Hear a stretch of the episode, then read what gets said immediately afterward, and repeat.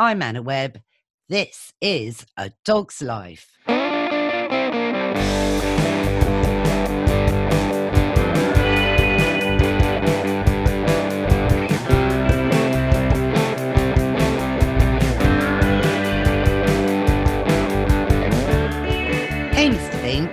You know we love doing our dog training, don't we? And you know how much I love reading all the latest science on dogs. Yes, you do know. Well, that's why we're about to jump on Zoom and we're heading over to Canada to talk to Zazie Todd and about her book, WAG The Science of Making Your Dog Happy.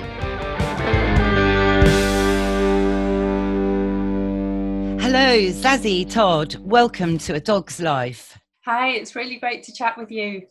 Well, I've been so excited about this because I'm a great fan of your book called WAG The Science of Making Your Dog Happy. Thank you so much. I'm really thrilled to hear that. And, and the aim of the book really is to help people understand their dog better and what they can do to make their dog even happier. So I know you already have a very happy dog, um, but it's, it aims to give everyone some tips that they can use to help to improve their dog's life. Yes, and and it's the way that you've, um, I guess, it's the word distill here. You've you've filtered so much modern science and fused it with actual real life examples to really illustrate from a different perspective, I think, what other people have done before. Yes, thank you. So I was inspired by my own two dogs, Ghost and Bodger, neither of whom is with, with me anymore, sadly, because dogs just don't live long enough. But I was inspired by them to learn more about dogs. And there's this whole huge field of canine science, which is absolutely fascinating and very, very relevant to uh, ordinary lives with dogs and to improving dogs' welfare. And then because I'm also a dog trainer, I trained at the Academy for Dog Trainers, so I'm used to seeing the kinds of issues that people have with their dog. And so I wanted to make something that explains all of this science because it's it's so interesting. Um, and makes it practical at the same time. And that's why at the end of every chapter, when I've explained, you know, what science tells us about a particular topic, and then there's a list of tips that people can apply at home if they want to. And right at the end of the book, there's a checklist that people can use if they want to pick some of the main ideas from the book and see which ones they're already doing, because I'm sure everyone will already be doing some of them, but there will also be some that people aren't doing, and they can see which ones they would like to give a try and see if it makes any, any difference to them or not. Yes, it's really practical the book in that way. I like those tables and and you can tick various sections. But you know, it, it is interesting, isn't it, that we've been living with dogs obviously between 20 and 30,000 years, Zazie, and it's only recently that it seems to me that we are literally obsessed in a way with with untangling their minds you know? Um, it's like we know their their olfaction is is super amazing but then we have to study it even a little bit more. Why do you think this is? It, it's is it this fascination with why they affect us uh, so much. You know, dogs really do have such a major part in our own evolution, really. And do you think this constant looking at the science has got something to do with us trying to figure out why dogs have such a hold on us? I think that's definitely part of it. Um, I think the wonderful thing is that canine science has become a thing in itself. Scientists got interested in dogs and they didn't used to be particularly interested in dogs. If you go back a few decades, they were more interested in running rats and mice through mazes or teaching pigeons to do things. Uh, yes. I'm not so interested in dogs. And at the same time as science has got interested in dogs, I think the general population has also become even more interested in dogs and we see them as family and most of us no longer want to relegate our dog to the backyard. We let them come and sleep in our bed at night. And so, as well as the science, there's so many people who are interested in learning what that science is telling us. Um, and I think it's wonderful. It's very good for dogs, especially at the moment because of the pandemic. I think we've seen so many people rush out and get a dog or want to rush out and get a dog. Uh, and dogs have really been helping a lot of people through the pandemic, and they've given people a reason to get out and exercise every day.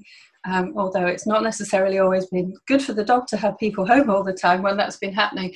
But I think it's really just continued to strengthen our bond with dogs, and dogs are so, so popular now, and that's both a wonderful thing and also, of course, it has downsides too. And I don't know what it's been like over in Canada, but here we've seen the rise in dogs, puppies being bought by about 190%, an unprecedented puppy boom, which has, you'll relate to this, just as puppies hit about eight months, there's been a massive boom online of puppies for sale at extortionate prices as they've all hit adolescence, Zazie.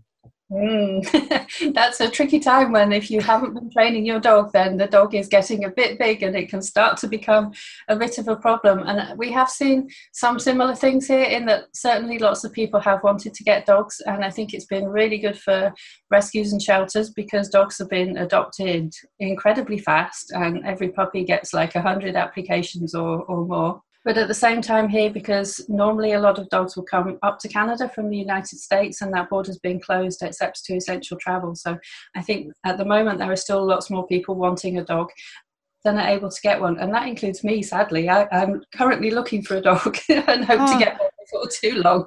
oh, Zazie, gosh, because in your book, what I love about the introduction is that you're you're so honest and you talk about the two dogs that have really inspired the book. I guess um, a wonderful uh, Siberian Husky cross Malamute called Ghost, and then an Australian Shepherd called Bodger, who I, I smiled when I first read the book. You know, a couple of years ago now, as you you were honest and just said and he was completely nuts. he really was. So we got Ghost first, and Ghost was he was a bit nervous when he first came to live with us, and that's completely normal for an adult rescue dog to be a bit nervous about coming into a new home. And it took him a little while to settle in, but we very quickly learned that he absolutely loved other dogs and anytime we were on a walk, if we saw people, he wasn't interested, uh, like he didn't mind meeting them, but he wasn't terribly excited. But if there was another dog, he was desperate to meet them. So we thought, right, we've got to get him another dog as a friend. And so we saw this Australian Shepherd online and we went to the shelter to meet him. And unfortunately for us, he'd gone to the groomers, so we had to wait for him to come back. And Ghost liked him, so we brought him home without really thinking too much about it. And he hadn't been trained. He was two and a half years old he was very jumpy. He was incredibly mouthy. Uh, he span in circles when nothing was happening, um, round and round and round, like sometimes even with his tail in his mouth spinning. And he didn't know how to walk on a leash. It was actually really quite tricky at first to try and teach him that. And yeah, he was a lot of work and he was afraid of a few things too. And it turned out, especially, he was afraid of loud noises like thunder. Um, and there was one incident which isn't in the book, but quite early after we'd adopted him, um, there was some distant thunder, and I've been working away and I needed to go to the bathroom. And I said to my husband, Stay with the dogs.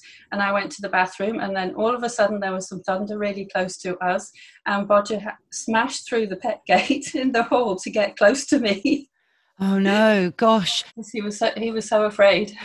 Oh, bless, bless. Well, the thing is with Bodger, I can, I can kind of relate because he sounds a bit like Prudence, my miniature bull terrier, who also oh. has noise sensitivity. And when she arrived, she was also touch sensitive. I can talk to you about these things because you understand exactly what it means. So it just meant everything in her environment excited her.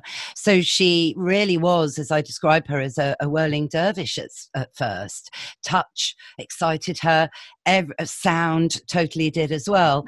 And I think it's it's more common than people realize these sensitivities. That, of course, in human terms, we don't have things like touch sensitivity and noise sensitivity so much. No, not so much. But I think it is quite common. There's actually a piece of research that found that 73% of dogs have some kind of anxiety or fear, which is actually quite a, a high number. And I think sound sensitivity is one of the most common ones, especially like fear of fireworks. So around Guy Fawkes night, a lot of dogs are cowering in terror, unfortunately.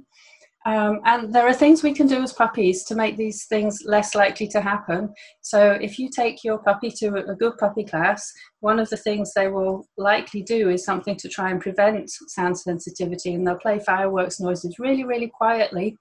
Uh, just kind of in the background at a level that the puppies are completely happy with, and then gradually increase the noise, and that will help them to get used to it because puppies have this window we call it the sensitive period for socialization between three and about 12 to 14 weeks. And if they have a wide range of positive exposures, it really helps them grow up to be calm, happy, confident adult dogs, and we can make a big difference then. Um, the only other thing I'd say about sound sensitivity is there is some research that when that is late onset, so it starts in an adult dog's life, it can be connected to pain. So, and I'm not a vet, but that's something for which I would always refer someone to a vet first to see if there is actually a pain component in that.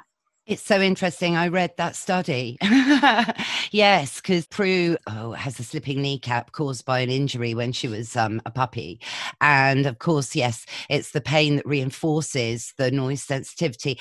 But we're working through it. She's so much better. And in a way, I didn't take her on until she was just five months because she came in from Germany. So, in a way, I'm not sure I'd ever do that again. If you're going to have a puppy, you know, and, and, and not adopt, you know, Prudence was the successor to Molly. And I really wanted another miniature bull terrier because I wanted Molly to come back.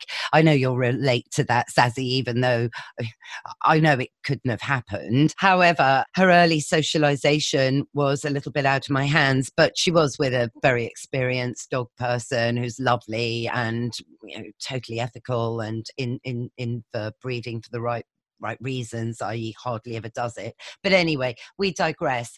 Something I'm really interested in as well, Zazie, from a scientific point of view, is this that only about 12 years ago, which is no time, is it really, when you think of our lives with dogs, scientists were really a bit reticent about admitting, I think, that dogs have emotional intelligence. What do you say about that? Yes, isn't it interesting? I think that's been such a big change, and now scientists will admit that dogs have feelings. Um, they are emotionally intelligent, and some of it comes from some really interesting fascinating work specific to dogs, and some of it also actually comes from wider research on a whole range of animals. But one of the pieces or lines of research that really fascinates me is to do with the relationship between dogs and their owners. And some of that work has borrowed techniques from child psychology, um, especially something that's called a strange situation test, where it's normally done with a baby and you see how they respond when their caregiver uh, or a stranger comes in and it's got a, a set procedure to follow. And when people do that with dogs, what they find is that dogs have an attachment to their owner that's very very similar to the attachment between an infant and their parents. And i think that's really really fascinating. And i think that's one of the reasons why people are now willing to say that actually yes dogs do seem to love us which of course we've always felt you know as as dog people or you know we, we've always i think felt as if dogs love us. But to actually be able to prove that dogs have this kind of emotion is is quite a big thing to do.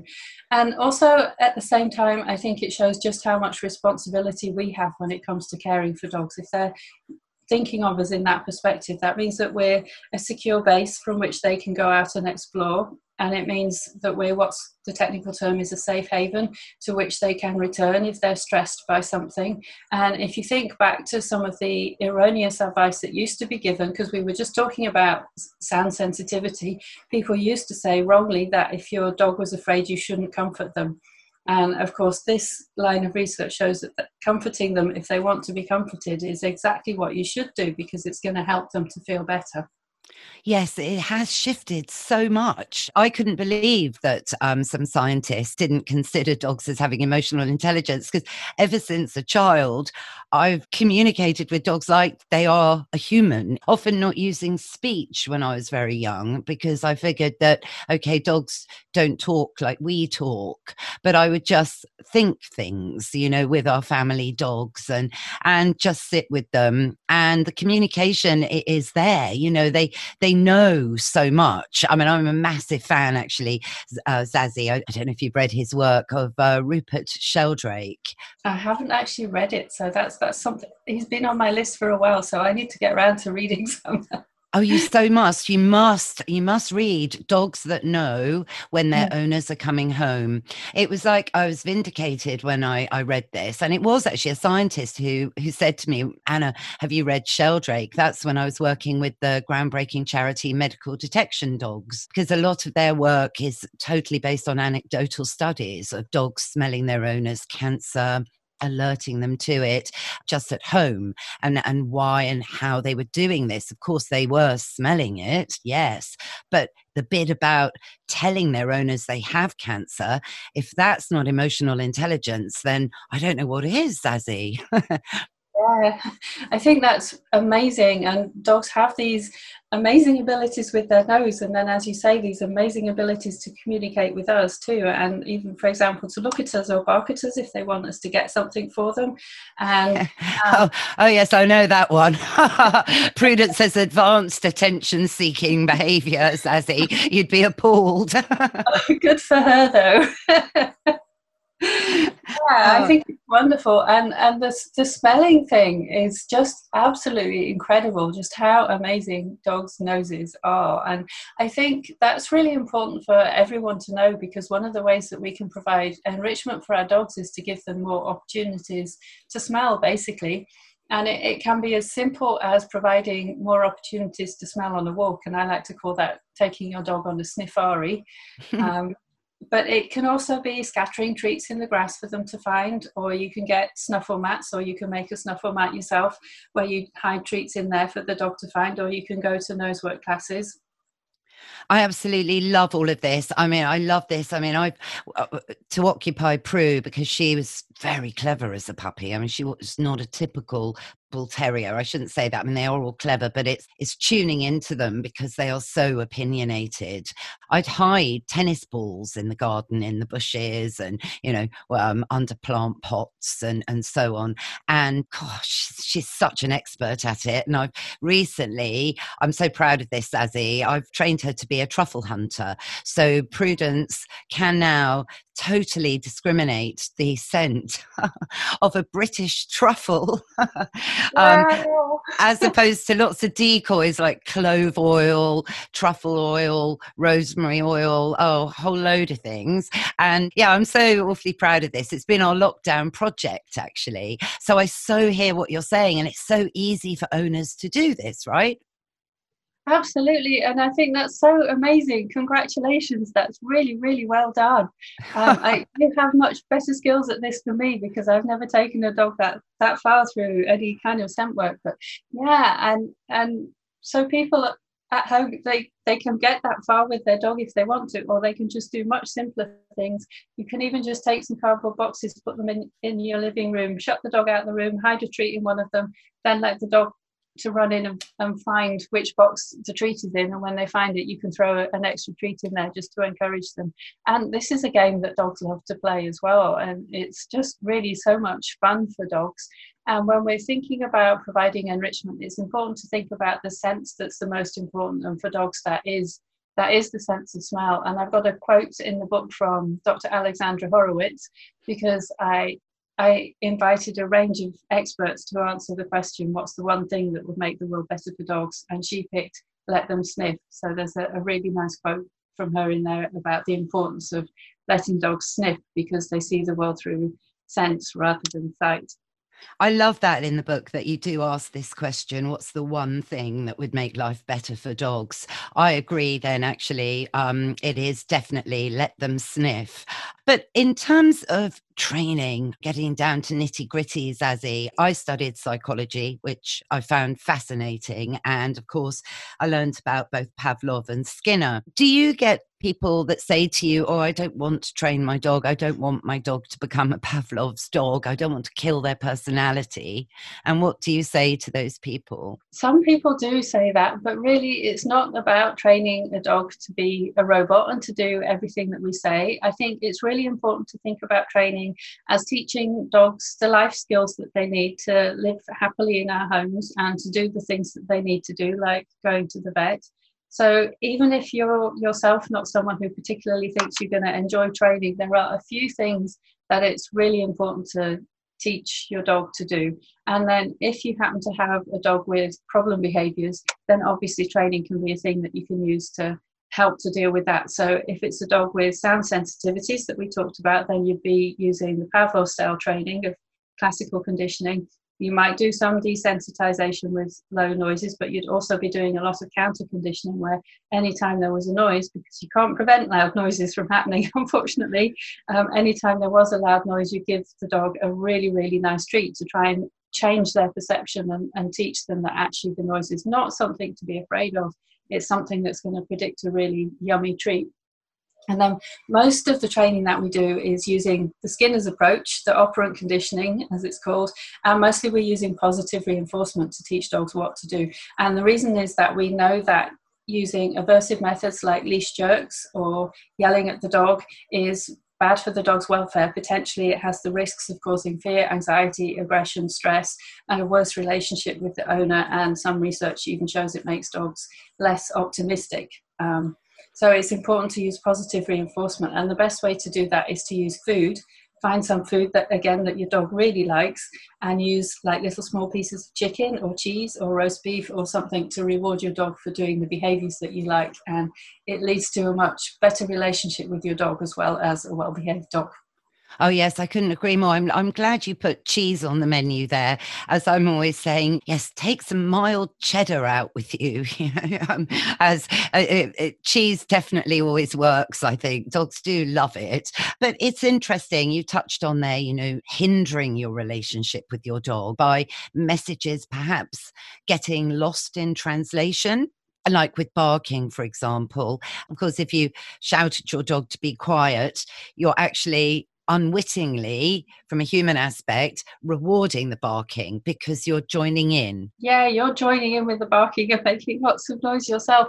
And the thing about barking is that there can be lots of different causes of barking. So that's where you really do have to look at your dog's body language and understand what's going on because they might be doing alert barking, which you you have to expect dogs a lot of dogs especially the watchdog type breeds they're going to bark when they see someone walk by for example. You can't expect them not to but what you can do is expect them not to bark too much and train them to bark and tell you and then stop barking.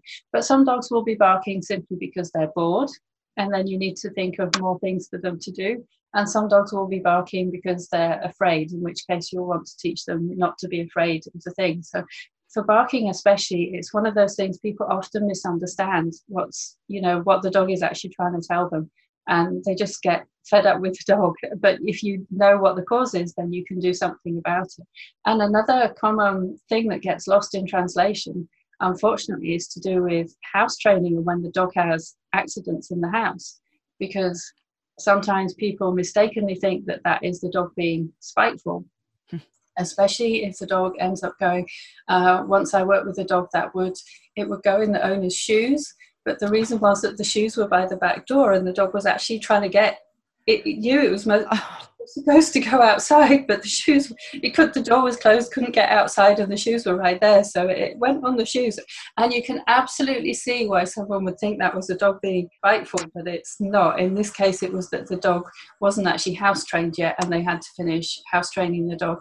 But very often, if a dog has been house trained in the past and suddenly they start having accidents in the house, it's not spite, it's actually a medical problem. And so you need to go to the vet for that one. I agree. And I always think, you know, people spend far too much worry on house training. You know, eventually dogs will get it. Of course, you have to try with a puppy, of course, and, and, and get them going outside. If, if you're lucky enough, obviously, to have a garden, it's, it's actually quite quite easy. But I always say, you know, there's so many other things to be focusing on right now, like taking them out on the bus, on the train in normal times, meeting other dogs, meeting lots of people, getting used to visitors coming in and out. And if there's a little pee on the carpet, you know, it's only a carpet. I agree. There's so much to teach puppies, but I think often people get frustrated about it. And with some dogs, especially little dogs, it seems to be a bit more difficult than for with a, a bigger dog. So the way to see the house training is that it's our job to take the puppy out often enough that they don't be indoors and, and to reward them once they have peed as well outside. And it's very easy if you've got a garden you can let them out into, but you need to go out there with them and actually give them a nice treat when they have feed outside because it will help them to learn it more quickly. Yes, and it's interesting with the garden going out with them. I mean, I still go out in the garden uh, actually with Prudence, and she's five and a half, just to guide her to behave as I would like her to behave in the garden. So if a cat that isn't our cat is kind of sitting on the shed roof, she doesn't stop barking at it and causing that cat stress um, and causing herself stress or going bounding around a bit too much or digging up my daisies. Not that I mind about the daisies, but it's not a great behavior to reinforce digging up people's plants in gardens. So um, I manage Prue in the garden um, every day, and of course she pees on command and so on. But why is it important to do this? To train a dog to behave in the garden? Lots of people let the dog just out in the garden and then they start barking incessantly, digging holes, even escaping, potentially even in these days getting stolen. Um, so why is a garden another room of the house? Well, it's really important to keep an eye on your dog at all times, especially right now, because there is the risk of the dog being stolen. But one thing people think is that if they leave their dog in their yard, they'll be getting exercise and being happy and so on. But actually, they probably would rather be with you because dogs really like to be with us. And there was a study done in Australia that's mentioned in the book where they looked at what dogs did when they were in the yard all day and the dog seemed to move around the outside of the house in relation to where the people were in the house. And it was as if the dog wanted to be with the people. So your dog would like to be with you. But also, sometimes people think the dog's getting exercise in the garden, and actually, they tend not to be very active, especially if your garden is a bit kind of plain, like a flat, flat lawn, and not very many plants and bushes, and not a lot happening there. Then there isn't so much for the dog to do. So it's not good exercise. You're still going to have to take them for a nice walk anyway. Um, where I live, it's a little bit different because here in this part of Canada, um, it's rural and we've got forests and we've got black bears and we've got cougars and bobcat and so on that come through the yard. So it, here it's not especially safe for a dog to be in a yard on their own, especially if it's a small dog. No, crumbs. I couldn't. How exciting to see a cougar, but maybe not, you know, of course. yeah, exactly. Now, segueing there, so it's important to walk your dog, whether you have a garden or, you know, or not. Zazie, one of my big bugbears in life, um, I'm going to ask you what yours are in a minute, but it is these dog walkers that walk about 12 dogs at a time. And I just feel that these dogs' owners are missing out, missing out big time. What would you say? Oh, I would agree because I love taking dogs for walks. And I think, you know, it's one of the best parts of a relationship with your dog is getting outside with your dog, whatever the weather, seeing your dog enjoying having a nice time. But I understand that people do have to work, and so they can't always be there to take their dog for, for a walk every time. But for me, certainly, that's that's uh, one of the best bits of having a dog is that you do take them for walks. It's really fun. So for me, I'll tell you one of my biggest bugbears is actually a piece of advice that you still hear and it's completely wrong, but you still hear it. And the reason I hate it is because it's actually quite dangerous. But people still sometimes say that you should be able to take food away from a dog.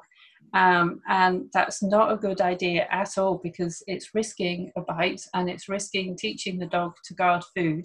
And actually, what you should be doing instead is teaching your dog a drop it or a leave it command just in case they get hold of something. But you definitely don't want to be just randomly taking food away from them um, because it's not a sensible thing to do. And yet, sometimes you still see dog trainers and ordinary people give that advice, and it's just hazardous basically. Gosh, yes, that is really good advice. I mean, I've I always train making a meal out of meal times so that dogs have to sit and wait for the cue to take their food. And I must say, when Prue was a puppy, I would, while she was eating, just nicely pick up her bowl, repeat so she had to be in a sit and a wait, and then take it again. Was that wrong? Well, no, because you're giving it back to her. And what's a really great thing to do with a puppy is actually to go and add bits of food to their bowl. And you could then train that so that they know that if you take it away, you're going to put something really tasty in there and give it back to them. Because what you really don't want is a situation, if you, especially if you have a child in the home, where the child is going to come and take food away from the dog and the dog is going to react badly. Um, and young children are at the same kind of height as the dog, and it's something they might be tempted to try and do. So actually adding food, approaching the bowl and adding food when you've got a puppy or or an adult dog is a, if it's safe to do it with an adult dog is a good way to train them that actually they don't need to worry about you approaching their, their food bowl. And one last tip from you, Zazie, about what is the massivest worry at the moment separation anxiety, as we are hopefully easing out of this terrible pandemic situation. Yeah, so dogs have really been able to get used to be people being home a lot of the time, and especially for people who've acquired their dog during the pandemic, they may never have had any experience of their people going out and about as as normal. So it's a good idea to plan well ahead of time before things go back to normal if you can, and to start gradually getting your dog used to you going out. And if you're not really able to go out very much, you can just make do by going into another room to start with and leave them in that room and then come back. Um, the aim is to keep it really, really short lengths of time that the dog is quite happy with. Because when you have a dog with a full, full blown separation anxiety, the kind of training that you do with them is you suspend any absences that are longer than what they can cope with, and then you gradually build from there. So you only leave them alone for short, short, short periods of time that they can handle and then come rushing right back in.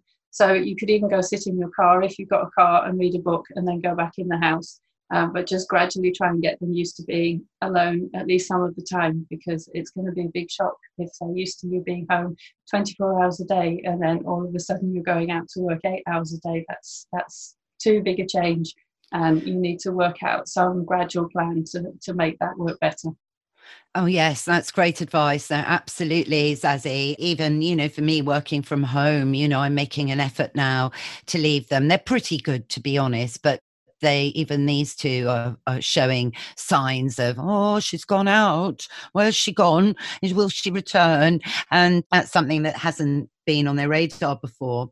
Now, just finally, so sad to learn that you've lost Bodger since we last spoke, actually, Zazie, because I really understand the deep pain that losing a dog brings. And in your book, you do have a chapter at the end about this and about how to prepare for this. I know it's a bit of a, a downer to end like this, perhaps, but explain that a bit more. Well, I think it is very difficult losing a dog. And luckily people are beginning to recognize it more so now but there are still quite a few people who say things like well it was just a dog and they don't understand how deep that bond is and what an important relationship it is.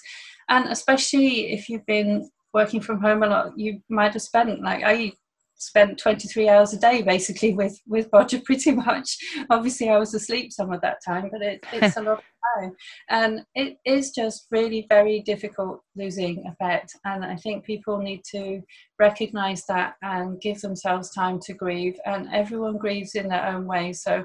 Some people have to rush out and get another dog right away. Some people need to wait for a bit. And for myself, I needed to wait for a bit because I it was just very, very difficult. But I'm glad at least that I get to share him with people in the book and people get to learn about him because although I described him as nuts when he came to live he actually was a really very very special dog and he was a really good friend and he was just lovely to have around so i hope that people will enjoy reading about him and ghost in the book I'm sure they will. And and it's funny, isn't it, that I think the more difficult in inverted commas your dog is, the more you love them because somehow they've taught you, they've they've pulled more out of you than you perhaps were expecting. And it leads, you know, they say the path of true love is never smooth. I agree completely. I, I think having a difficult dog can cause you to have to rise to that challenge and it is a learning opportunity and you learn more about yourself as well as about how to help your dog and also you have to structure parts of your life around your dog and what they need and I think that helps to make it a really, really strong and special bond. And Bodger was just lovely. I mean, he loved me very much, and he loved my husband very much, and he loved the cats, and he was just really nice to be around. So we miss him a lot. Oh, well, he'll never be far from you. I know that. And Zazie, thank you so much. And where can people get the book? The book is available in all good bookstores, uh, including bookshop.org and Amazon.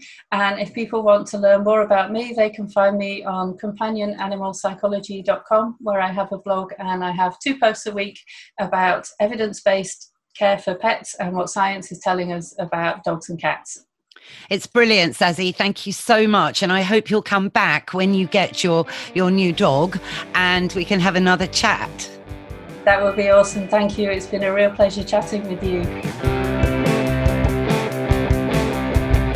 Well, that's our show, Mr. Binks. What did you think? Yes, we've got lots of homework to do, and I can't wait. Well, I hope you all enjoyed it too. And if you did, please rate and review the show wherever you listen to your podcasts, as we're on all the platforms, and it really helps other dog lovers find us. Thanks so much to Zazie. You can find all Zazie's details in the show notes. Thanks to my very patient producer, Mike Hanson, and to Pod People Productions for all the music and production as ever. Follow them at Pod People UK. For more about me, I'm at Anna Webb Dogs, or you can visit my website, annawebb.co.uk, and you can book a training session, nutrition session, or just browse around my little shop. We'll be back in your feed next Sunday, so why don't you subscribe for free now on your favourite podcast app, and then you'll never miss another show. Bye for now.